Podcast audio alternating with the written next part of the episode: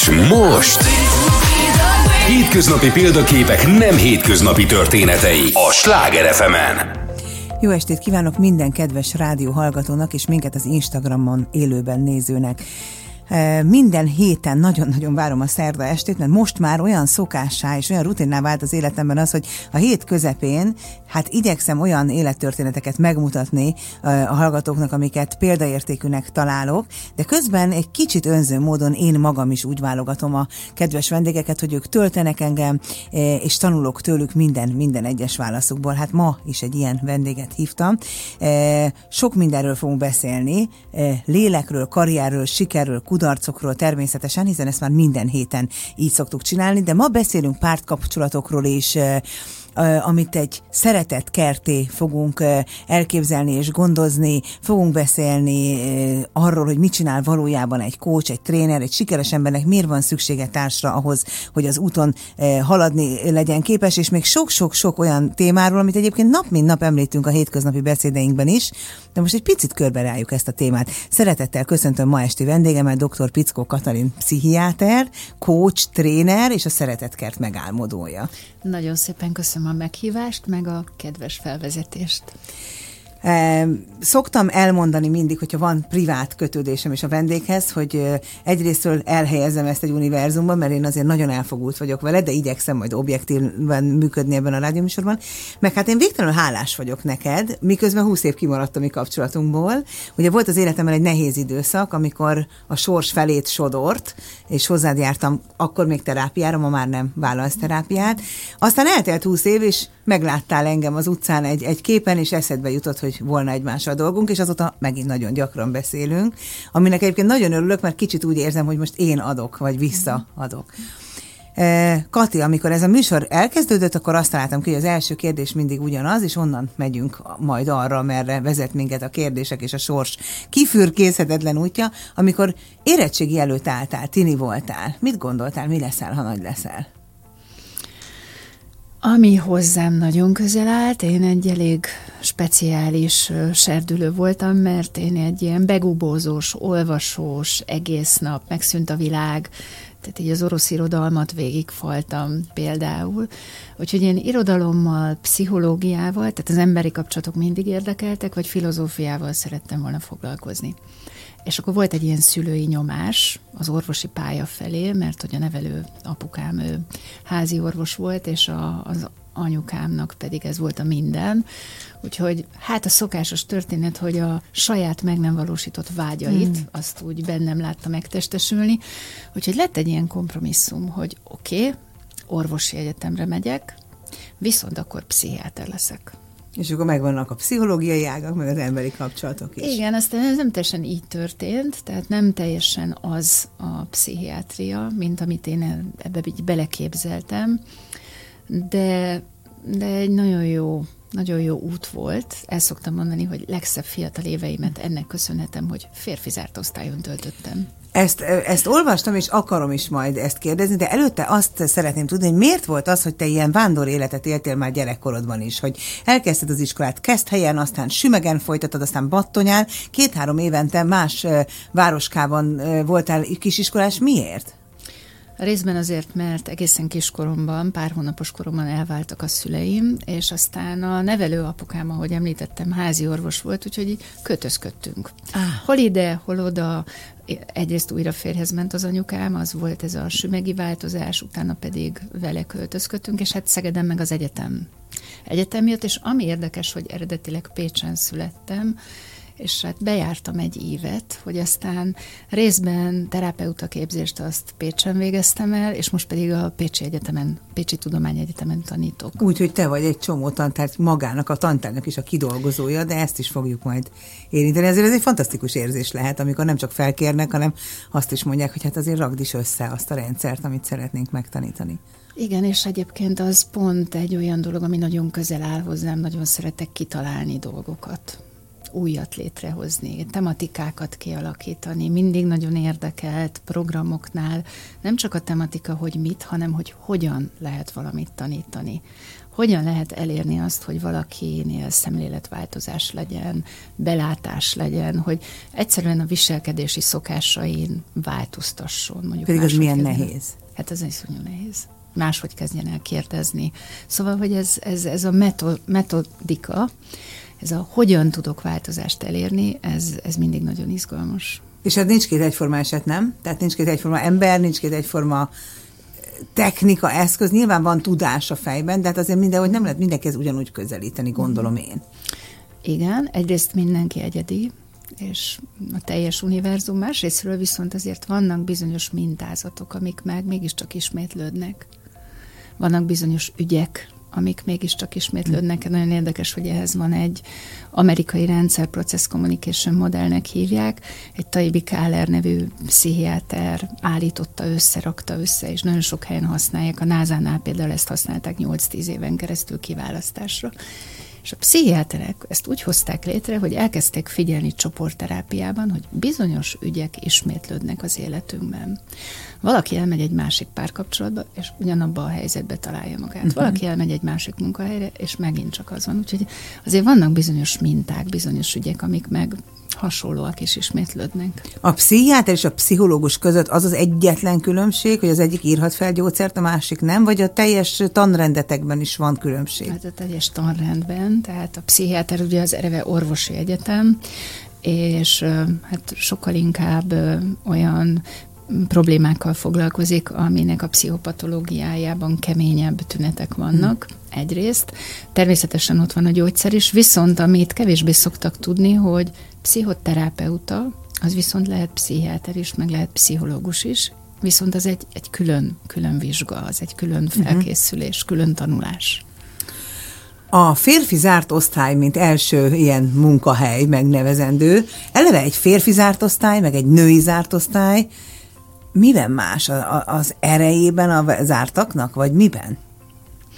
Most a férfi meg a női különbséget kérdezed? Hát igen, vagy... mondjuk te a zárt osztályt láttad, vagy a férfi zárt osztályt láttad igazán belül, mert négy éven keresztül mhm. említetted, hogy jó dolgoztál, de mikor készültem és elolvastam az önéletrajzot, azon gondolkodtam, hogy miért kell definiálni, hogy a férfi zárt osztály, Aha. hogy az más. Igazából én ezt csak most a humor kedvéért fogalmaztam uh-huh. meg így.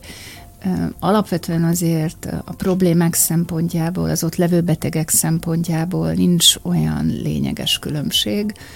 Én valahogy ott kezdtem, és hát be a, a mély vízben, persze.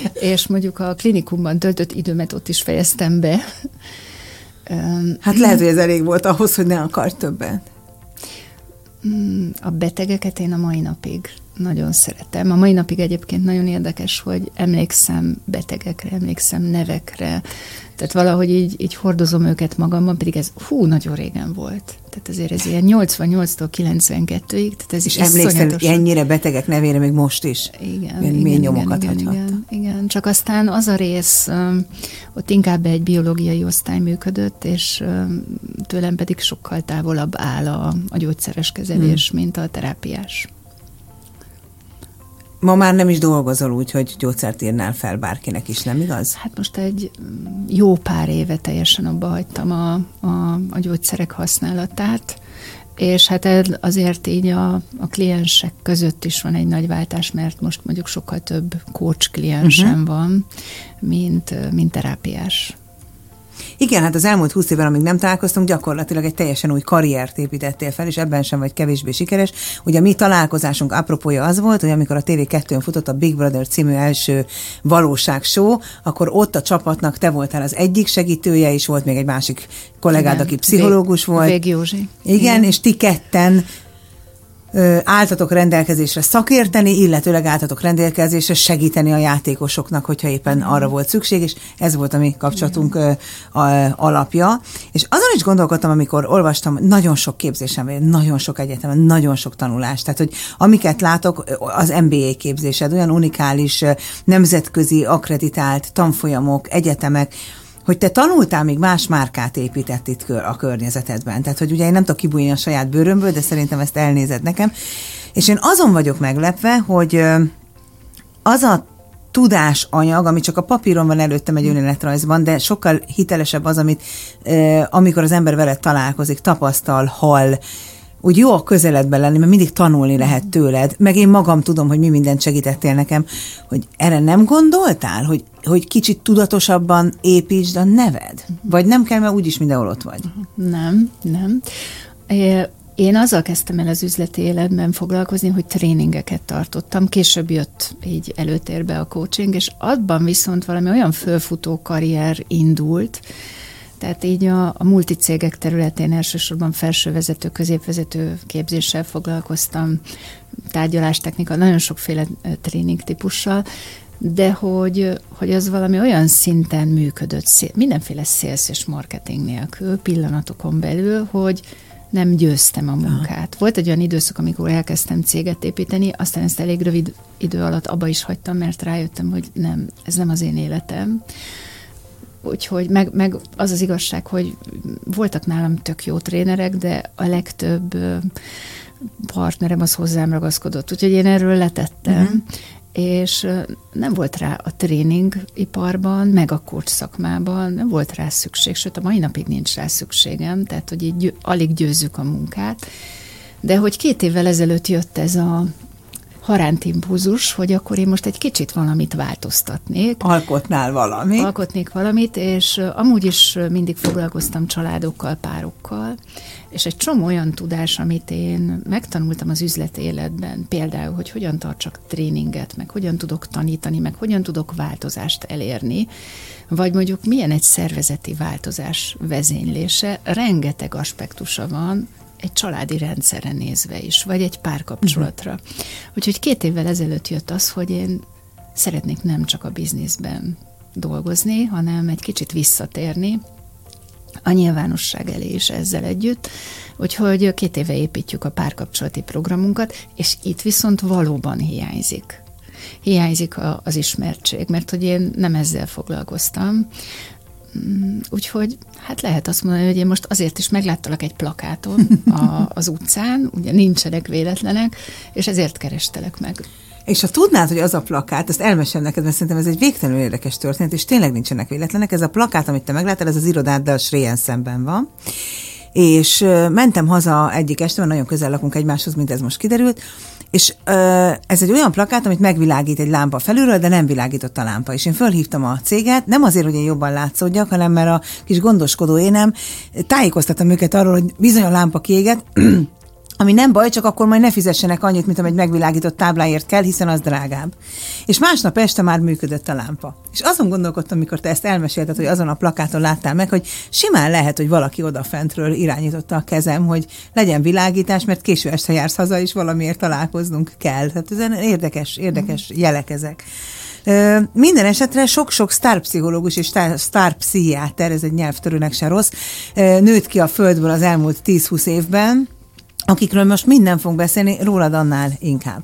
Ö, aki ennyit dolgozik, mert sokat dolgozol, az hogy bírta ki azt a négy évet, amikor nem dolgozott, és otthon volt a gyerekekkel?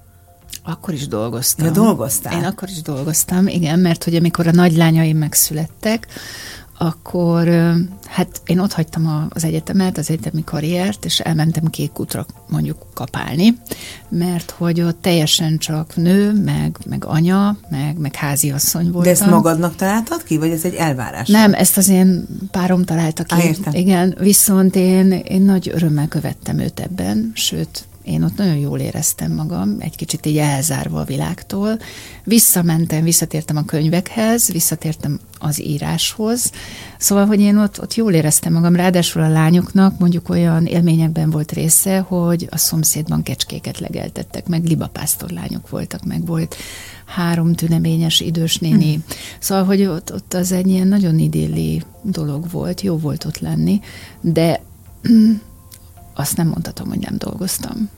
Úgy képzeltem el, hogy csak anyuka voltál, csak a háztartással foglalkoztál. Na most, amit egy anyuka csinál, meg amit otthon a háztartásban Az csinál. is munka, persze, értem. Igen, igen, igen. ezt akarod mondani, és igazad van. Igen. Abszolút igazad van. Inkább arra, arra akartam célozni, hogy annyira tevékeny vagy, és annyira a hivatásod szerelmese, mert az minden szabadból kiderül, hogy inkább ennek a hiányára. De akkor ezzel nem volt bajod Közben csináltam például Pécsen a terapeuta képzést, tehát ez azért úgy kompenzált, hogy közben is tanultam, uh-huh. ez, ez mondjuk úgy segített.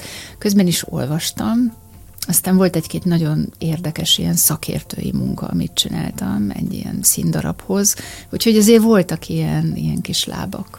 Azért is kérdezem ezt, mert reggel a, a ma reggeli rádió műsorban beharangoztuk ezt a műsort, és elmeséltem, hogy te ki vagy, beszéltem a szeretetkertől, a benne lévő kútról, tóról, dombról, hogy mi mit jelképez, és azt kérdezte Somogyi Zoli kollégám, hogy oké, okay, értem, de a doktornőnek milyen a magánélet? Mondom, hogy speciális nem tudom, de azt gondolom, hogy eléggé harmonikus, és sok tapasztalatot gyűjtött az évek alatt, mert Zoli azt mondta, hogy őt például az irritálja nagyon gyakran, amikor olyan emberek beszélnek jó tanácsokat valamiről, amiről vagy fogalmuk nincs, vagy éppen ők egy teljesen más élethelyzetben vannak. Igen, ezt megértem, mert ez engem is szokott irritálni, amikor amikor azt látom, lehet, hogy ez durva szóra, és nem is szeretnék ítélkezni, de azért mégis sokszor van benne egy ilyen képmutatásféle, hogy valami olyasmiről beszélek, amit közben a saját életemben meg nagyon-nagyon máshogy csinálok. Na, az én életemben is volt vállás, és... Hát ez egy jó tapasztalat egy ilyen igen, szakértő. És, és négy gyerkőcöm van, és a lányoknak, két nagy lányom, két kicsi fiam, és más az apukájuk. A fiúknak az apukájával együtt élek, és még csak azt sem mondhatom, hogy olyan mindenféle szempontból teljesen idilli és problémamentes a kapcsolatunk, mert hogy hogy a legkisebb gyerkőcöm, aki nem született teljesen egészségesen, azért az nem semmi teher egy kapcsolatban. A, úgy hívjuk, hogy kacifántos gyerkőc. Ő hány éves? Ő 14. Na de hát 14 éve mégiscsak együtt vagytok, legalább ennyi. Persze, tehát hogy azt gondolom, hogy nekem... Kacifántos, ez jó. Igen, minden, amit, amit csinálok, abban egy nagyon fontos ez a biztonságos háttér, nagyon fontos a, a páromnak a támogatása, hogyha vannak is problémáink, akkor az, ahogyan ehhez tudunk viszonyulni. Tehát, hogy ez... És amikor valaki megkérdezi tőlem, hogy de te tényleg ennyi mindent csinálsz, és, és ezt is, meg azt is, és te találod ki, és akkor én olyan néha nehezen tudom rámondani, hogy igen. Még azért is, mert közben benne van benne vannak ők is. Benne vannak a gyerekeim, benne vannak a párom, benne vannak a kollégáim az mm. irodában, tehát hogy oké, okay, én megyek itt előre, de azért körültem van egy olyan világ, amelyik nagyon támogat. És ők nem mennek előre azért, hogy te előre mehess, vagy mindenki megy előre azért a saját útján, és abban viszont te támogatod őket? Uh-huh. Szerintem mindenki próbálkozik a saját útján előre menni, és, és remélem, hogy ilyen kölcsönösen tudjuk támogatni egymást. Te nap mint nap a legsikeresebb emberekkel dolgozol együtt tényleg a, a bankok nagyvezetőivel, nagyvállalatok nagyvezetőivel. Sokakban felmerülhet a kérdés, hogy aki annyira sikeres, hogy bankvezér lesz, vezérigazgató lesz, felsővezető lesz, miért kell neki valaki, aki még tréner, aki coach, minek? A látszatcsal. Ugyanolyan problémáik vannak. Nagyon sok olyan felsővezető van, aki aki megfelelési kényszerrel küzd, aki be van zárva, így ebbe a megfelelésbe, amit szoktam mondani, a kellek börtönébe. Nagyon Erről sokan, sokat tudnék beszélni magam is, hosszú ideig igen, éltem benne. Igen, nagyon sokan keresik az útjukat, ugye nagyon sok ember kiég ezen a területen, aztán nagyon jellemző az, hogy biztos, hogy jól csinálom, amit csinálok, biztos, hogy elég vagyok ehhez. Tehát ez a, a, a Kívül a hatalmas magabiztosság, és belül pedig ez a teljesen kis bizonytalan, hmm. azt is mondhatom, hogy sérülékeny kis én rész. Attól, hogy valaki felsővezetői pozícióba kerül, ugyanazokkal a belső emberi problémákkal küzd, mint, mint bárki más. És van olyan, hogy neked menni kell, mert a vállalat kijelölte, hogy coach foglalkozás van, de gyakorlatilag hárít, és aztán neked még egyelőre a, a héját is fel kell törni, hogy a közelébe kerülhess, vagy ő mindenki téged magadat választja, és már alig várja a közös munkát? Most pont egy, egy online egyetemi megbeszélésről jövök, ahol ilyen eset megbeszélés volt, a, ahol tanítok, és pont egy ilyen kérdés hangzott el, hogy mi van akkor, ha a megrendelő, mondjuk nem tudom, egy CEO, az előírja, ezt a coachingot, viszont a, a kolléga meg, meg nem szeretné. Uh-huh. Nem lehet senkit megerőszakolni coachinggal. Tehát, hogy ez, ez, ez úgy nem működik, tehát hogyha ő nem motivált, és nem szeretne azon az ügyön dolgozni, akkor talán azt még megtehetem, hogy, hogy keresünk más témákat, hogy van-e értelme ennek a beszélgetésnek, de nem. Tehát én akkor, hogyha valaki nem motivált és nem akar, akkor, akkor az úgy akkor nem inkább működik. hagyod. Igen. És soha nincs olyan, hát van, van a, a pszichiáter orvosi diplomád mellett van egy MBA diplomád is, sok egyéb más képzettség mellett. Soha nincs olyan érzésed, hogy, hogy ezekre a pozíciókra mind alkalmas volnál magad is, hogy nem lenne egyszerűbb az élet, vagy nem lenne könnyebb, vagy kikacsintanál. Fú, az az igazság, hogy ha valamiben nem tudom elképzelni magam, akkor az egy hierarchikus intézmény, ahol én nem a magam ura vagyok, tehát, hogy nekem, én most már nagyon hozzászoktam ehhez a fajta szabadsághoz, hogy én döntök, én döntök arról is, hogy estig dolgozom, hogy én találok ki dolgokat, hogy szóval nem nagyon tudom elképzelni magam olyan környezetben, ahol bárki így a szárnyaimat veszélyezteti. Ez azért is jut eszembe, mert meséled, hogy négy gyermeked van, elváltál, van a kacifántos gyerek, aki nem teljesen egészségesen ö, született, egyébként ő Bazsa, és ugye van Bálint, és akkor már a két lányt is említsük meg, nehogy rosszul essen Rebekának és Ráhelnek, hogy őt nem mondtam ki, vagyis, hogy őket, de hogy azért... Ö, ezt tényleg csak azért kérdezem, mert hogyha van valakinek egy, egy, egy sérült kisbabája, azért az a biztonság, gondolom, az anyagi és egyéb biztonság az első, amire mindig gondol. A magánzó létben ez nincsen meg. Te mégis mindig nagyon pozitív vagy. Nekem mindig az a képem volt, hogy én nálad kiegyensúlyozottabb, harmonikusabb és nyugodtabb emberi lényel nem találkoztam. Akár, akármilyen napszakban találkozunk, vagy akármilyen ö, okból. Pedig hát volna okod, nem ennyire harmonikusnak, nem ennyire pozitívnak, és nem ennyire kiegyensúlyozottnak lenni. Mi adja neked ezt a belső békét ennyi teher és kihívás mellett? Szerintem egyrészt van egy, egy spirituális út, amit járok magamban. Ezen a spirituális úton az egyik legjobb dolog, ami megtörtént velem, hogy nagyon jelen tudok lenni. A, nem megyek el a gondolataimmal, ez a mi lesz akkor, ha 5000 dolog miatt aggódhatnék. Tehát valahogy ez a jelenlét, abban a pillanatban, ahogy mondjuk bármi is van otthon, de megérkezik egy csoport, megérkezik egy ember, akkor valahogy rá tudok fókuszálni, tehát ott tudok lenni. Másrészt, ami, ami szerintem egy ilyen nagyon nagy könnyebbség, én azért így meditálok, meg, meg megyek ezen az úton, hogy például megtanultam ürességet teremteni a fejemben ami egy hihetetlen élmény, hogy az ember egy gondolatok nélküli ürességben van, ami egyébként nem teljes üresség, nem egy ilyen üres hmm. üresség. Én úgy szoktam hívni, hogy egy ilyen potencialitás, még meg nem nyilvánult állapot, amiben van egy ilyen, hát én most mondom így, ahogy én szoktam mondani, hogy van egy ilyen isteni jelenlét ebben az ürességben.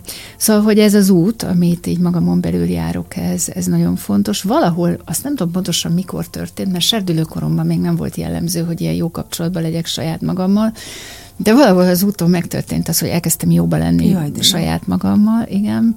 Ez azért szerintem olyan 30 éves korom után következett be, úgyhogy még rengetegen reménykedhetnek benne. Hát még később is lehet. Tehát, hogy én 47 vagyok, és ha megkérdeznéd, azért olyan két-három éve vagyok úgy jóban magammal, hogy valójában jóban. De azért azt el kell, hogy mondjam, hogy van, ami kibillent. Tehát jól vagyok, ha a gyerekeim jól vannak. Ezt írtad a papírra is, a legnagyobb sikerem a gyerekeim mosolya. Ez hogy meghatott engem abban a, abban a pillanatban, amikor olvastam. Mert hát azért más értelemben nagyon sok olyan sikered van, amire vágynak. Mennyire tapasztalod magad körül, akár a saját szakmádon és hivatásodon belül az irítséget? Én egy olyan burokban vagyok, így, a saját cégemen belül, és egy kicsit az ügyfélkörömmel, hogy az ügyfeleknek inkább a, a szeretetét, meg a pozitív visszajelzését tapasztalom. Azt hiszem, hogy ez egyébként nagyon fontos része a jól létemnek, hogy nagyon sok hála jön vissza hozzám. Ahol ahol talán néha így korábban tapasztaltam, az az volt, amikor a pszichiátriai szakmából egy kicsit kiváltam, és elkezdtem tréningekkel foglalkozni, uh-huh. és az olyan egészen más kategória volt akkor fizetésben, és akkor, akkor egy-két kollégámnál érzékeltem, hogy olyan gyanúsan méreget, és, és nem biztos, hogy, hogy jó indulattal tekint rám. Ez jellemző ránk ebben a régióban, nem? Hogy dögöljön meg a szomszéd tehene, neki miért megy jobban, ahelyett, hogy elkezdenénk önmagunkkal foglalkozni, vagy ez nem régió kérdés, hanem ez így van a világon mindenhol, csak én gondolom, hogy ez egy helyi specialitás? Szerintem is van egyfajta hajlamunk rá, hogy azt nézzük, hogy a szomszéd kertje miért zöldebb, és én miért nem tartok ott, é, pontosabban miért nem tartok ott, de nem magamban keresem a hibát, hanem azt, hogy neki az miért van. Tehát ez a saját magamba való belenézés és a saját magunkon való elgondolkodás, ez kevésbé jellemző, inkább akkor úgy mondom, hogy projekcióra vagyunk hajlamosak, valamit saját magamban nem tudok elfogadni, és akkor ezt inkább kivetítem a másik emberre, és őt hibáztatom, vagy őt élem meg negatívnak. Igen, egyszer mondtad, hogy az összeköt minket, hogy mind a ketten egy ilyen projekciós felület vagyunk, valaki vagy imád minket, vagy szeret, anélkül, hogy ismerne. Ebbe gyakran kapaszkodom, hogy de hát a pickó Kati azt mondta, és aki Kati ért hozzá, úgyhogy ez így. Te, aki ennyi sikeres emberrel dolgozol, meg tudod mondani, hogy mi a siker titka, vagy mik azok a tényezők, amik biztosan kellenek a sikerhez? Hát inkább azt definiáljuk, hogy mi a siker. Mert azért ez nem olyan egyértelmű, hogy mi a siker. Az ember sokáig tekintheti azt sikernek, hogy minél több pénzt keres, hogy minél több mindene van, hogy minél magasabb státuszban van, de ezek nagyon mullandó sikerek. Az igazi siker az valahol belül van. Az igazi siker az, hogy én azt tekintem sikernek, hogy egy igazi szeretetteli állapotban tudok maradni, valahogy egy ilyen pozitív burkot, energiát kisugározni, függetlenül a külső körülményektől. Meg tudom magam tartani ebben az állapotban. Számomra ez a siker. Tehát az én siker definícióm sokkal inkább egy belső úthoz fűződik, mint, mint a külső világnak a, az útjához. Én pont ezért szeretem ezt a műsort nagyon csinálni, mert itt volt már nagyon-nagyon financiálisan erős vállalkozó, volt már itt a második előtti virágos, volt mély szegénységből önmagát drog és alkohol mámorból kihúzó e, fiú, aki ma arra büszke, hogy egy vállalatnál dolgozik, és nagyon jó teljesítménye van. Tehát, hogy nagyon sok irányból megközelítjük pont ezt, amit mondasz, hogy kinek mi a siker, és hogyan tud eljutni oda. E, mert szerintem az életkorról is változhat, hogy mit gondolunk sikernek. Fiatalabb korunkban nyilván hajszoljuk a pozíciókat, a pénzt, az anyagiakat, aztán rájövünk, hogy nem ér semmit az egész, ha nincs lelki békesség. Igen, valahol akkor lehetne még egy sikerdefiníció, mennyire boldog valaki. Boldog vagyok-e a saját életemben, a saját bőrömben, a saját világomban. Tehát, hogy én valódi sikernek azt tekintem, hogyha valaki boldog úgy, ahogy van. De nehéz kérdés ez. Most az történik, hogy a rádió hallgatók nagyon fontos információkkal fognak gazdagodni, úgyis, mint hírek, időjárás és közlekedés, de mi itt maradunk együtt az Instagramon, és folytatjuk ezt a beszélgetést, aztán hamarosan összekapcsolódunk. És most... Hétköznapi példaképek nem hétköznapi történetei a Sláger fm -en.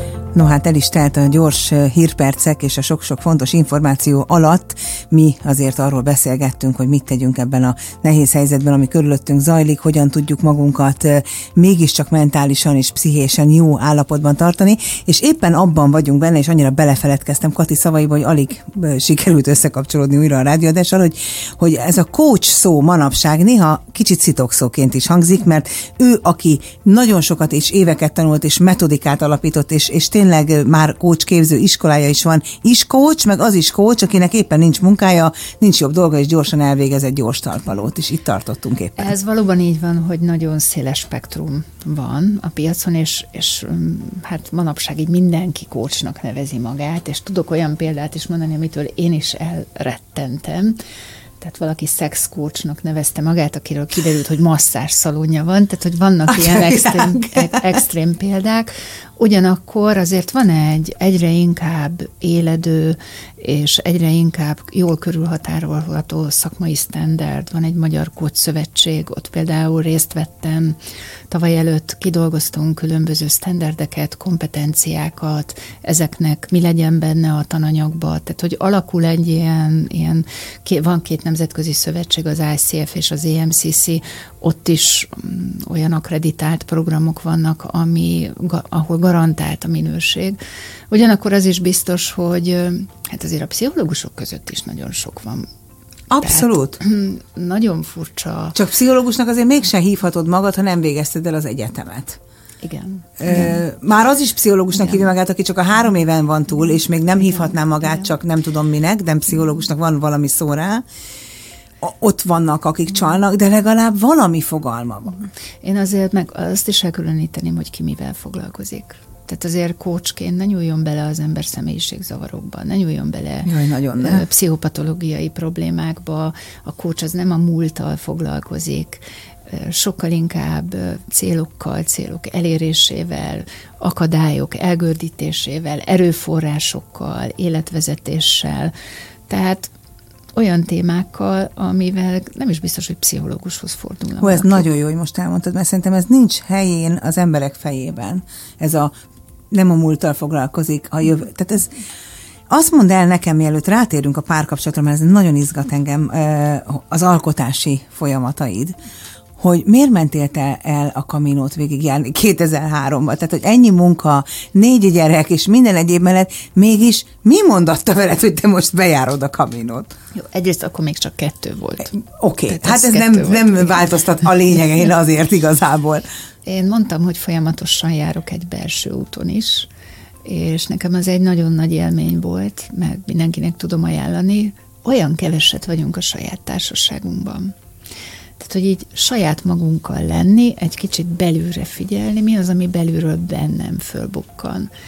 Aztán az is nagyon nagy élmény, hogy ott az ember idézőjelben senki. Tehát, hogy nem számít az, hogy mit értél el, ki vagy, milyen iskolát jártál, hanem csak ott vagy valaki. Nekem nagyon-nagyon pozitív megéléseim. És teljesen egyedül mentél? Igen, igen, teljesen egyedül. Azt is tudom javasolni, hogy ha lehet, akkor szerintem mindenki menjen itt saját magával, saját maga társaságával.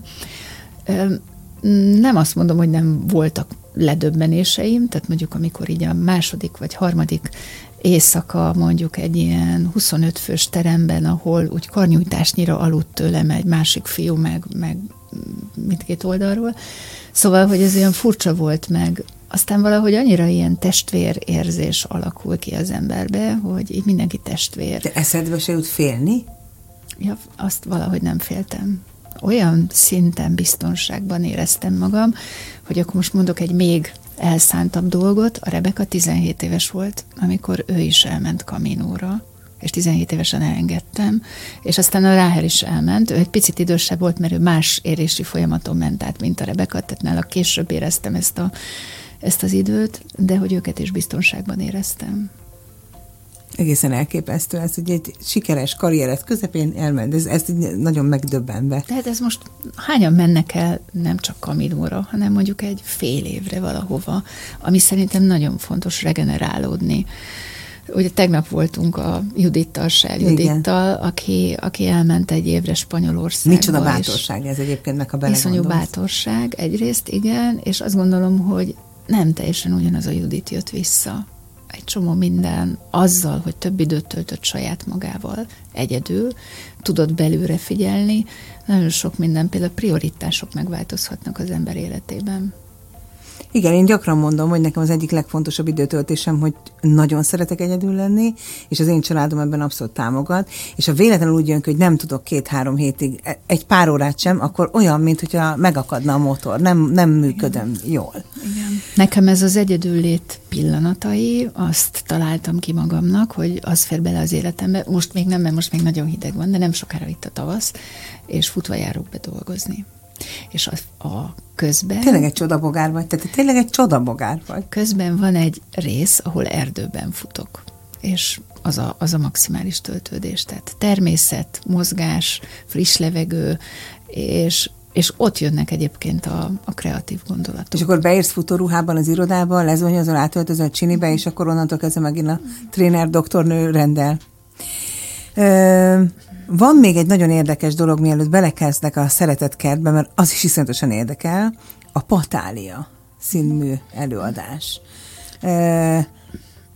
Színház Patáliában Ugye ez a Tália Színházban ment, most majd átköltözik a hadszínbe, ha minden igaz, Igen. és más néven is fog menni. Mikor lesz ez egyébként? Mert Remélhetőleg május végén. Hogy ez egy im- improvizációs színház, ahol különböző pszichológiai problémákat jártak körbe, úgy, hogy a nézőtérről választatok valakit, ha jól tudom, aki elmondja, de ő nem beépített ember? Na, a patália most majd változni okay. fog, de azért lett patália, mert patália táliában. Ez uh-huh. egy szójáték volt, és különböző ilyen nagyon gyorsan megtanulható, konyhanyelvre lefordítható pszichológiai modellekkel játszottunk, például személyiségtípusokkal, vagy tranzakcionalízissel, ilyen szülő-gyerek Mondom, ilyen külön hétköznapi szavak is, mint igen, például tranzakcionalizis. Igen, értem, értem, persze. Már csak a kognitív diszonancia e, jöhet, és akkor nagyon jó lesz. Erikben emberi játszmák, ezt így szokták ismerni talán. Így a, szóval mindegy, a lényeg az, hogy a színészek kaptak egy kis felkészítést, és akkor megtanítottuk a közönségnek is, vagy megtanítottam a közönségnek is nagyon gyorsan, úgyhogy őket is bevontuk, ezeket a modelleket, és miután már úgy tudtak mozogni egy modellnek a, a keretrendszerével, azután szokott eljönni a döntő pillanat, hogy valakit, ugye rendelő a színpadon, valakit önként jelentkezőt kérek, hogy osszon meg valamilyen, nagyon fontos, hogy valamilyen olyan problémát, aminek a drámafoka, az nem tízes, a tízes a legsúlyosabb probléma, hanem mondjuk ilyen kettes, hármas, négyes, tehát ami azért intimitásban egy ilyen területen uh-huh. jobban kezelhető, és aztán utána ezt így megvizsgáljuk, eljátszák, az, ő elmondja, a színészek eljátszák, általában jönnek még a moméról animátorok, akik a hátteret ott akkor improvizálják, ott rajzolják meg. Tehát minden ott születik. Ez összművészeti igen, fesztivál jellegű igen, és előadás. akkor még zenél is valaki, Azért szintén mondom, improvizációval, igen és elkezdünk vele játszani, megnézzük a zsákutcákat. Tehát, hogyha ez a történet így alakul, akkor mi a leggyakoribb zsákutca? Mit, mit szoktunk még csinálni? Nagyon sokszor a nézők is beleszólnak a történetbe, ahogy alakul. Aztán a végére szeretnénk elérkezni valami megoldáshoz, mindig el is érkezünk verbálisan valamilyen megoldáshoz, és akkor kiderül, hogy például mondjuk az erőszakmentes kommunikációnak a lépéseit, amit egyébként itt fejben már tudnak a színészek, de megpróbálják eljátszani és beültetni abba a jelenetbe, és hogy ez milyen rohadt nehéz. És egyébként meg hány és hány embernek segítesz egy-egy ilyen este, anélkül, hogy ennek a tudatában lennél. Mert lehet, hogy hazamegy, végig gondolja, átgondolja, már máshogy szól a feleségéhez, férjéhez. Hát azért ez egy nagyon komoly misszió is. Igen, én is ebben bízom. Egyébként szoktunk kapni azért ilyen pozitív visszajelzéseket, hogy ott akkor változott valami. Úgyhogy hát Ebben minden benne van, ami nekem így fontos, az alkotás, a spontaneitás, az improvizáció, ez az igennel belépni a következő pillanatba, bármit hoz is a következő pillanat. Benne van a, az adás élménye, egy kicsit a szemléletformálás, és a játékosság, mert hogy a játékosság is nagyon fontos. Mindent játékos módon közelítesz meg, ugye még nem nyilvános, de láthattam egy kis videót az igenek a nemek között, ami tényleg arról szól azokról az ördög, kis ördögökről, akik állandóan ülnek és motyognak a fülünkbe. Én alig várom, hogy nyilvános legyen és megosztassam, akár csak az én közösségemmel, de ott is hívtál a moméről grafikust, hogy rajzolja meg, tehát semmit nem csinálsz csak úgy, hogy félig, hanem mindennek, minden érzékszervünk szempontjából is kvázi tökéletesnek kell lenni. Itt egy nagyon sikeres pszichiáter, egy nagyon sikeres coach, tréner, tanár, előadó, egyetemi oktató, tehát hogy gyakorlatilag az életed összes területén, ami a szakmádhoz kapcsolható, kimaxoltad azt, ahova el lehet jutni ebben az országban. Nyilván elmehetnél Amerikába is ott, mert és akkor egyszer csak azt gondolod, hogy egy új dologba kezdek, mert mondani valóm van, mert küldetéstudatom van, felveszel egy csomó pénzt, hitelt, mert annyira hiszel ebben a dologban, és megalkotsz egy szeretetkert nevű programot, mint a párkapcsolati szakértő éned egyik megnyilvánulása. Ezzel magamat is megleptem, mert hogy az életben nem gondoltam volna, hogy én szoftvert fogok fejleszteni. Igen, hát ez engem is meglepett, mikor mesélted, főleg, hogy ez mennyibe került.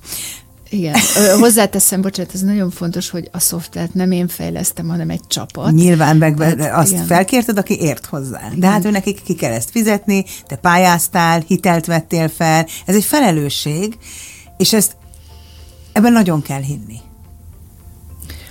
Ö, nem azt mondom, hogy nincsenek bennem kétségek, tehát vannak bennem kétségek, de de abban nagyon hiszek, hogy ez tud segíteni nagyon sok embernek, játékosan. Tehát igen. mondjuk el, ez egy applikáció, egy kártyajáték, egy könyv. Igen, igen az, az eredeti, ami megszületett, az egy mobil applikáció, egy olyan edukációs, ilyen kicsit ilyen játékos oktató program, amiben a kert szimbólumot használom, és a kertnek ugyanúgy a különböző területei, a párkapcsolat különböző területeit jelentik, és valaki kitölt egy nagyon gyorsan kitölthető kis tesztet, ami fölméri, hogy a kapcsolatának az a területe, az vajon hogy áll. Ezt az applikáción belül csinálja? Ezt az De ez már elérhető, belül. ez az applikáció? Nem, ez még szerintem kb. egy-három hét Hát ez tök jó, mert akkor tényleg beszélhetünk róla, mert nem számít reklámnak, hiszen még nincs. Nagyszerű. Ezeket a jogi mm, útvesztőket én nem ismerem, de nagyon örülök, hogyha beszélhetünk róla. Mert ugye ez csak egy dolog, hogy felismeri, hogy mondjuk az a terület az éppen milyen állapotban van, de utána van egy rendszer, ahhoz kialakítva, hogy ezen a területen ő hogy tud változtatni pozitív irányba. Hatunk a fejre, tehát bizonyos dolgokat megérthet, utána megnézheti, hatunk a szívre, hogy vajon ezzel kapcsolatban benne és a párjában milyen érzések vannak. Van egy ilyen érzelemtérkép, meg szükséglettérkép, mert ezeket nem De tudjuk. közben azt érzem, hogy játszom, kvázi? Hát közben húzkodok mindenfélét, Aha. és van egy ilyen felfedező kíváncsiság. Tehát nem kell megijedni, hogyha nem vagyok pszichológiailag képzett, nem, akkor úgyse fogok tudni vele, hanem hétköznapi emberek, laikusoknak szól. Én azért így a szoftverekkel, meg, tehát nem ez a generáció vagyok, tehát ez végtelenül felhasználó barát, és nagyon mhm. egyszerű nyelvezet, egyszerű értető uh-huh. nyelvezet. Szóval, hogy nagyon nem tudunk nem tudjuk megfogalmazni az érzéseinket, még kevésbé tudjuk megfogalmazni a szükségleteinket, tehát ez egy kicsit segít így az önismeretbe is, hogy tulajdonképpen mit érzel, és mi lenne neked igazán fontos, és akkor utána még jön a, a harmadik dolog, és konkrét praktikus tanácsokat kap, esetleg olyan feladatokat, amiket meg kéne csinálni, de ezt kiválaszthatja magának egy naplóba, és akkor a naplóba követheti, hogy ezeket, ezeket megpróbáltam, és egy idő múlva két-három hét múlva lehet egy visszamérést csinálni, hogy na most akkor történt változás, vagy nem történt változás. De akkor ez olyanoknak is jó játék, akiknek nincs bajuk a párkapcsolatukban, mert gyakorlatilag felmérhetik, hogy ha lenne, akkor hol lenne az a terület, nem? Igen, vagy pedig egy elmúlt párkapcsolatban. Vajon én hogy működtem? Ott vajon milyen problémák hogy mit voltak? el és mindig? Igen, és mit lehetne máshogy csinálni? Mi van a kertben? Mi van az applikációban a kertben? Azt tudom, hogy van benne tó, mert azt, annak már utána néztem, és hogy kérdeztem ma reggel a műsorvezető társakat, hogy mi lehet a tó? Aha, na. És akkor mondták, ha hogy most... várjál, várjál csak egy pillanat, attól függ, mondta a Pordán Petr, hogy milyen a vize, vize, zavaros vagy nem. És akkor mondtam, hogy hát igen, hát te azt mondtad, hogy tükörképként szolgálhat, de bocsánat, hogy belét szóltam, de hogy milyen érdekes, hogy rögtön játékosan hova gondolkodunk a dombról. Na, mi van még a kertben? Szóval 17 darab rész van, úgyhogy ebben a műsorban mind a 17 részt nem szeretném felsorolni. Van egy ösvény, ami a kommunikációt jelképezi. Ugye az ösvénynél fontos, hogy eljut-e mindenhova. Tudunk-e mindenről beszélni, és hogyan tudunk mindenről beszélni. Vagy például van egy sziklakert, ami veszélyes, mert megsérülhetünk benne, ez a konfliktusokról szól. A konfliktusok kapcsán nagyon sokszor sértjük a másik önbecsülését, uh-huh minősítünk. Mert nem jó kioktatunk. Igen, mert nem. És például akkor a tóvíze zavarossá válhat, mert hogy a tó, azaz milyen visszajelzéseket adsz a párodnak, milyennek látja magát a te tükörképedben, vagy például a kedvenc területeim azokat mondom, a rét, a lugas és a forrás, ugyanis a rét a szabadságot jelképezi, a játékosságot, a, mennyire tudunk egymáshoz kapcsolódni ezzel a játékos részünkkel, a szabad gyerek állapotunkkal, a lugas az az intimitást, hogy vagyunk, milyen mélyen vagyunk, milyen mélyek például a beszélgetések köztünk, és mindez nagyon szorosan kapcsolódik a forráshoz, a szexualitáshoz.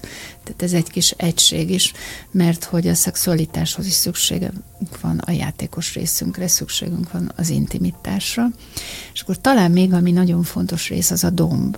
Ami egy... A domb, amire valaki, bocsánat, szóval majd elmondod mindjárt, vagy elmondom, hogy mit mondott valaki, hogy mit csinál a dombon azóta nevetek. Nem, elmondom most, mert ezt nem lehet a rádióhallgatókkal csinálni.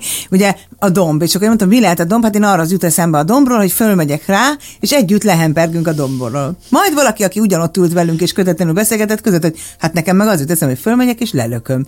És ott hirtelen megálltunk egy pillanatra. Igen, ezek érdekes asszociációk, ezek sokkal inkább ugye rólunk szólnak, hogy valamiről mi jut eszembe.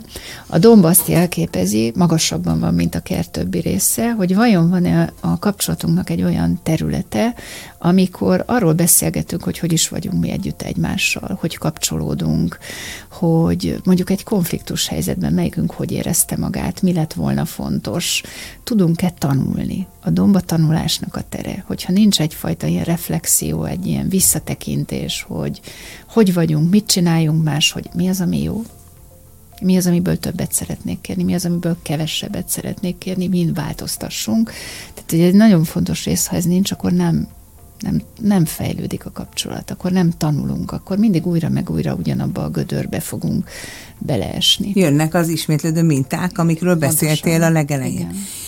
Hogyan kapcsolódik ez az egészhez a könyv meg a kártyajáték? Mert az is van, és az is szeretetkert. Mielőtt jöttél, megnéztem, hogy van-e egyáltalán weboldal, és kiderült, hogy van szeretetkert.hu, tehát meg tudom nézni, de, de az még csak egy, egy landing oldal, ami megismertett téged és ezt a módszert, de, de ez hogy kapcsolódik az applikációhoz, a könyv meg a kártya, vagy külön is működnek? De azért azt elmondom, hogy olyan landing oldal, amiről vásárolni is lehet már, tehát könyvet is, meg, meg kártyát is, és az applikáció volt az első ötlet, aztán ahhoz annyi előadást vettünk fel, mert vannak ilyen rövid kis ébresztő előadások benne, meg színészekkel felvett jelenetek is vannak Elképesztően kimaxolod ezt. Igen, szóval, hogy annyi minden történt, hogy hát, de akkor miért nem írom le? És akkor ebből született a könyv, tehát ah. az applikáció volt az első ötlet.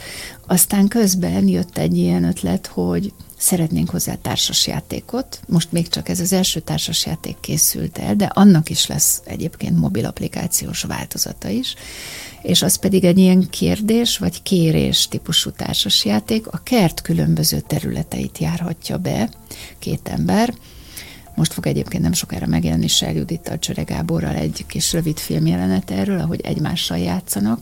Nagyon élveztük, szétröhögtünk magunkat a forgatáson. És akkor, tehát a különböző területek vannak, és azzal kapcsolatban tehetnek fel egymásnak kérdést, vagy kérhetnek egymástól. És ez így nagyon izgalmas, mert olyan dolgok vannak benne, amiről nem biztos, hogy beszélgetünk, nem biztos, hogy előkerül, nem biztos, hogy kimerem mondani. Úgyhogy mindenképpen részben önismeretet ad, részben intimitást, tehát egy elmélyülést, és, és hát egy közelséget. Hogy olyan dolgokról beszéljünk, hogy ne, ne csak arról beszéljünk, hogy kiviszi el a gyereket az iskolába holnap, meg mit vásároljunk be, meg mi legyen az ebéd. Hát ez nem is beszélgetés, ez információcsere. Igen. Van bárhol a világon ehhez mérhetően hasonló bármi? Vagy kitaláltál valamit, ami nincs? A, a kártyás játékhoz hasonló egyébként ahhoz van, csak nem párkapcsolathoz fűződik, és nem ilyen területekhez kapcsolódik, viszont a másik programhoz kapcsolódóan nem igazán találtunk. Ez nem azt jelenti, hogy nincs, lehet, hogy nem kutattunk eléggé, viszont párkapcsolat témában rengeteg ilyen szexualitáshoz fűződő applikáció van, ilyen típusú, ami egy kapcsolat mondjuk úgy, hogy megváltoztatásán, jobbá tételén dolgozik, és mondjuk nem előadás, mert online előadás sorozatok azok vannak, ilyen nem találtunk ami egy, amiben ez a játékosság benne van, amiben követhető valami folyamatában. Tehát azt az egészet megcsinálja valaki, akkor az, az majdnem egy, egy ilyen három-négy hónapos program. De itt ne, szoftvert fejleszteni sokan tudnak, inkább ennek a gondolatisága, ennek az egésznek a komplexitása, ahogy benned van. Most arra vágyom egy kicsit, hogy lesz egy közös rendezvényünk május 29-én, ahol dr. Máté Gábor is hazajön Kanadából, és eh, velünk tart, hogy milyen jó lenne, ha ezt meghallgatná, bele szeretne, elvinni Kanadába, gyorsan kiadnák, és nemzetközi karrier. Képzeld el, ez már az én fejemben is megfordul. Na, de hát ketten vagyunk ott, hát csak csinálunk valamit, más egyebek mellett vagy más egyéb kellemes emberek mellett. Most de, de azért azt hadd mondjam el, hogy Máté Gábornak különös szerepe van az életemben ugyanis az 50 valahányadik születésnapomra megkaptam a Rebekától. Te már vagy 50 éves? Ja, nem, én csak 34 vagyok. Nem, de tényleg elmúlt 50 éve. Bocsánat, de ez most így a... Le, várjál, megkeresem ezt az állam. Én, ezt én nem szoktam titkolni, hogy... Jó, hát eszembe jutott megkérdezni, hogy hány éves vagy, de hogy én egészen eddig a pillanatig azt gondoltam, hogy te meg én egykorúak vagyunk. És én 47 Nagyon vagyok. szépen köszönöm. Én jövőre 60 éves leszek, úgyhogy Hát ez jó, hogy van az Insta, és látszol is, mert ez nem lehet elvinni. Nekem is fura egyébként. Tehát Na de így, hát, így, sőt, akkor a... tudod, mit a következő hogy a bőrápolási tanácsaiddal fogunk csinálni meg ezzel. Hát figyelj, leesem a székről, de tényleg. Akkor nagy bulit csapunk majd. Na, szóval Máté, má, semmi gond, Máté Gáborra visszatérve, tehát így az 50 születésnapomra Rebekától megkaptam az egyik könyvét, aminek az a címe, hogy Szétszórt elmék, és úgy adta oda, hogy mama, ezt olvasd el, mert ez rólad szól. Mert te is ADHD-s vagy? Igen. Igen. Ne viccelj. És én mindig is tudtam magamról, de azt nem tudtam, hogy ilyen mértékben vagyok az. Tehát ez a könyv egy, egy ilyen megvilágosulás volt, hogy egy csomó problémát saját magammal kapcsolatban, amik miatt úgy néha azért szenvedtem, vagy legalábbis úgy nem volt egyszerű kezelni, a környezetemnek se hozzáteszem, azt, azt arra úgy magamra ismertem, és másrésztről meg egy kicsit felmentést is adott, hogy bizonyos dolgok miért mennek nekem olyan nehezen az életemben miért találom meg olyan, állandóan elveszítem a kulcsaimat, a legkülönbözőbb hülye helyzetekbe tudok kerülni. Ugye pszichiáterként az egyik legszélsőségesebb helyzet az az volt, amikor soha nem szoktam megtalálni az autómat, hogy hol parkolok, megtalálom az autómat, nem találom a sluszkulcsomat, visszamegyek a sluszkulcsomért, amikor a titkárnő így rám néz, hogy Kati, te a saját kabátodban vagy. És egy kolléganőm betegének a bundájába távoztam volna, ha nem hagyom el. Szóval, hogy azért Akkor lehet, vannak ilyen... Van, van valami minden pszichiáter és pszichológus kicsit bolond, ha ezt, bár bocsánat, de hát ez egy ilyen népi e, módozat. E, Igazából most jött a fejembe számtalan gondolatom, hát ez a kor, ez most engem tényleg annyira lesokkolt, hogy hogy nagyon sok ilyen típusú kérdést is tudnék neked feltenni, de az akkor viszont örülök, hogy, hogy én teremtek platformot arra, hogy találkozz is a majd a Gáborral élőben. Az a szomorú tényállításom, hogy letelt az időnk, képzeld el, ilyen gyorsan eltelt ez az egy óra, ami egészen, egészen szomorú. Annyira sok minden jutott eszembe, én már egy tévéműsort is vizionalizálok most Szeretett Kert címmel, ahol híres párok bejönnek, és te vezetéseddel játszak ezt a társas. Az lenne abban, hogy nem túl bátrak, hogy ezt verjék vállalni. Hmm, vannak azért bátor emberek. Bevállalós. De sok ötletem lett, majd ezeket mind rázudítom, de a lényeg az, hogy, hogy azért szeretem ezt a műsort ennyire, mert meg tudok mutatni olyan karriereket, olyan embereket, olyan lelkeket, olyan elméket, mint például amilyen te magad is vagy, mert azt szoktam mondani, hogyha ebben a műsorban csak annyit érünk el, hogy elhangzik minimum egy, és nálad azt hiszem nem csak egy hangzott el, olyan mondat, olyan gondolat, amit a hallgatók elvisznek magukkal, használnak később, vagy tovább gondolásra tartanak érdemesnek, akkor mi már nem ültünk itt hiába. Úgyhogy nagyon szépen köszönöm, hogy ezt az egy órát az életedből nekünk adtad bele fogunk merülni a szeretetkertbe, ha jön az új előadás, mindenképpen én az első nézők között leszek, e, és e, hát ha mindenki jelenne, mint a jobb hely lenne a világ. Köszönöm, hogy itt voltál. Nagyon szépen köszönöm a meghívást. Kedves, drága hallgatók és minket nézők, e, ez volt a hétköznapi példaképek nem hétköznapi történetei dr. Pickó Katalinnal, és e, jövő héten is itt leszek, és várok mindenkit a készülékek elé, amikor is Nagyházi Lőrincel fogunk beszélni kortárs művészektről, jótékonysági aukciókról, a kikiáltási árok és a valós leütési árak kapcsolatáról, meg hogy egyáltalán miért vállalja ezt a nehéz utat bárki is manapság, addig is vigyázzanak magukra.